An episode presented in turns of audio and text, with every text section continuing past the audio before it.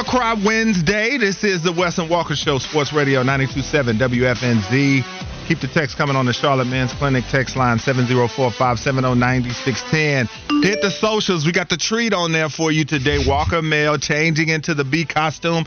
And we got the boomerang on there that you can check out on WFNZ on Twitter and Instagram at Wes and Walker on Twitter, at Wes Bryant underscore 72, at HTB underscore Josh, and at Walker Mail on Twitter or X, whichever you prefer. But check it out, man. We always got the great social content, especially with these punishments coming. You're definitely going to want to hit that follow button. How you feeling, Walker? Uh, about 30, 40 minutes into your costume today. This cap is a little tight. So I have this cap around my head on top of the headphones. Yeah. And I feel like a little less blood is getting to my brain. Just a little bit. So that makes me, I don't know, tiny bit dizzy, trying to get up and move a little bit so I'm not so stagnant. And the intent antennas, antennae, I believe, is plural for insect. In, Yeah. Antennae, antennae. The antennae are a little, a little restricting on the dome. Well, So if you pass out, man, I'll be there to catch you. All right, Okay. I pr- p- p- trust fall, Wes and Walker style. We'll put that on social No doubt media. about it. All right. All right, big night in college basketball last night in the Carolinas when you're talking ACC hoops. And with that said, let's get to the campus. Corner! All right, man. The North Carolina Tar Heels come out. They beat the Pitt Panthers 70 to 57. They break their losing streak to the Fighting Capels and the Pitt Panthers. Armando Bacot led UNC with 16 points, becoming the seventh Tar Heel to oh, score 2,000 career points. He should. He's been there nine years, so he should have 2,000 points. uh, Carolina's 5 and 1 this season when Bacot has a double double. Uh, Harrison Ingram had a season low seven points, but Walker, your guy, he stuffed the stat sheet 15 boards, three assists, two blocks, no turnovers, and hit a key three to give them a nine point lead with 410 to play. Carolina out rebounded Pitt by 10, season high 16 offensive boards, outscored Pitt 15 to 1 on second chance points. And Carolina did all of this shooting a season low 36.5% from the floor, but they held Pitt to 30% from the floor. What do we make of the Tar Heels and their performance last night? Was that a good omen for them moving forward to finally knock off the Pitt Panthers? 100%. This is a game Tar Heels might lose in years past. They certainly did last year. Remember, tell me if I'm wrong here, Fitty, but wasn't it the Pitt game that kind of started the fall of the team again last year? Because first they started, they lost, they had the bad loss to Alabama. It was like four overtimes, whatever, okay, still a good team. And then I think they had a couple wins in a row. And then it was Pitt that allowed their season to, I think, have a couple of other losses and just never were able to get back on track. And so the fact that they got this win was huge. Also, is it possible to love a player even more than you did, even if they go to a 14 from the field? Harrison. Ingram answered that question for me, and the answer is absolutely yes. How you do it is when you hit big shots down the stretch because this game was not over when Harrison Ingram hit his transition bucket, also hitting a three finally from the top of the key, more or less. And he was able to hit two of his uh, 14 field goal attempts when it mattered most. Seven points. All right, not that impressive, but 15 boards, three assists, two blocks. No, only one foul, zero turnovers, Wes. Yeah, I mean, Harrison Ingram is a guy that plays his tail off and affects the game in a lot more ways other than scoring. And you saw that against Pittsburgh last Yeah, night. Bacot gave you 10 points and six boards in the second half, and Carolina did shoot 43%. Not fantastic, but better because they held Pitt to 26.5% in the second half, and Carolina shot 40% from three. Fitty, what did you think last night watching the boys in blue? Really glad that uh, Jason Capel does not have a Twitter account because I would have added him as many times as we rebounded the ball, which was 51 times. That to me was the storyline. Pitt, the best rebounding team in the league, over 42 boards per game. Carolina won the rebounding margin 51 to 41, 16 to 14 on the offensive glass. It was beautiful. It was vintage. And how about my man Hubert Davis? Once he realized that Jeff Capel was going to complain to get his team in foul trouble, he went and got Teddy TV Valentine by the year and said, "Uh, uh that ain't to happen. I'm to be in your ear all night long too." And, and it, it meant something to Carolina because they matched their physicality. They punked them in the second half, and it was a lot of fun shutting those Capel brothers up. Yeah, I think that that was uh, a big for them getting that win against Pitt. Like I said, I'm a big believer in the psychology of sport. And I think for them, you know, losing to Pitt for a fourth time may not have derailed their season. But I just think for them, it gave them a boost to say, hey, this is a team we've been having trouble clearing, and we were finally able to do that. And so, fun matchup Saturday. Just saying, fun matchup Saturday with the Heels and Clemson. Oh, that's going to be a big yep. one. Yeah, yeah. Heels having 10 wins already on the season. Their losses are against good schools so far. Pittsburgh now 0 3 to start conference play. That's a tough start for Capel and company, but really excited about the Tigers Heels matchup. All right, so now when we look at the Duke Blue Devils, and they were able to dismantle Syracuse 86 to 66 in the game that we were all excited about last night. We thought it had a chance to be a great game. The Blue Devils 75% shooting in the second half. 8 for 8 from 3, 87% from the line, and that was the difference in this ball game as they were up 2 at half and ended up outscoring Cuse by 18 in the second half. It was a tremendous, tremendous game for Duke. They've won nine in a row over Syracuse, 11 of the last 12. The eight for eight shooting from behind the three point arc in the second half is the most made three pointers in a half without a miss in Duke history. They shot 18 of 24, as I said, from the field in the second half. Their best shooting performance in any half this season. Held Cuse to 66 points, as I said, 12.4 points below their season average. The Blue Devils have now held each of their 13 opponents below their respective scoring average, and that was a big trend with Duke last year. They did that to everybody every week, and they had a season high 11 steals for the second straight game, forcing 17 turnovers, scoring 26 points off of those. And so bringing up Jared McQuain, Jared McCain quickly, is this guy the X factor for this team? Because he hit all four of his three point shots in the second half. He finished with 18 points. He's now made three three pointers or more in six games this season, including five straight outings.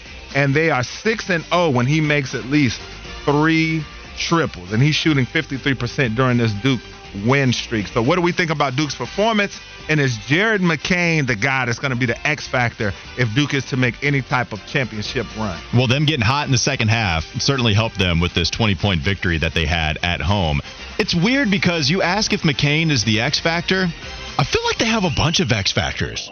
This is how it feels with this basketball team. Yeah, Proctor, Filipowski, there's the there those are the two stars. Stud, yeah. yeah.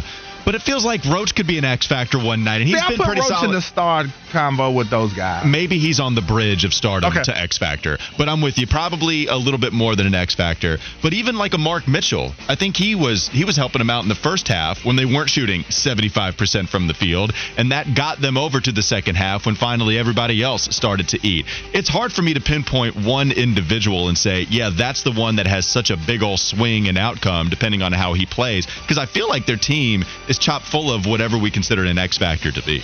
Josh, are you? Uh, oh, Josh, were you impressed by, by the Duke shooting performance last night in the second half? Um, I mean, you gotta be because it was borderline historic. It felt like to me like a vintage Duke game. They didn't play great in the first half. They go on a massive run in the second half to blow the game wide open. We haven't seen that from this team this year. They showed it last night, and it's why in my opinion, they have the highest ceiling of any ACC team. All right, well, another team with a high ceiling, my Wake Forest Demon Deacons, 84 to 78. They get a tough road win over Boston College, and they use some hot second half shooting too. 62% from the field, 55% from three, led by Cam Hildreth, who had 14 points. Reid had 11 points and 10 boards, all in the second half, and the Demon Deacons got the job done. They are now on an eight game win streak, their longest streak since the 2008 2009 season. Hunter Sallis led all scores with 21 points, and his performance was his seventh of the year in which he recorded 20 or more points, including three straight games. Big man Efton Reid, as I said, he had a big game double double in the second half, but he also posted 11 points on a perfect 4 for 4 shooting and then it was the 12th time this season where Wake Forest had four players register double figures in scoring. And also, they shot 54% from the field, 47 from three, 92 from the charity stripe this season. Tuesday featured the fourth time this season in which Wake Forest has recorded at least 10 triples. Listen, man, I told you yesterday, I'm excited about this team, very much so. You heard Seth Greenberg say that this is the best starting five in the ACC. No, and they don't even have. no. Okay, well you can hate all you want. Come on, Wes. But Damari Make up your mind. Monsanto has not even come back yet.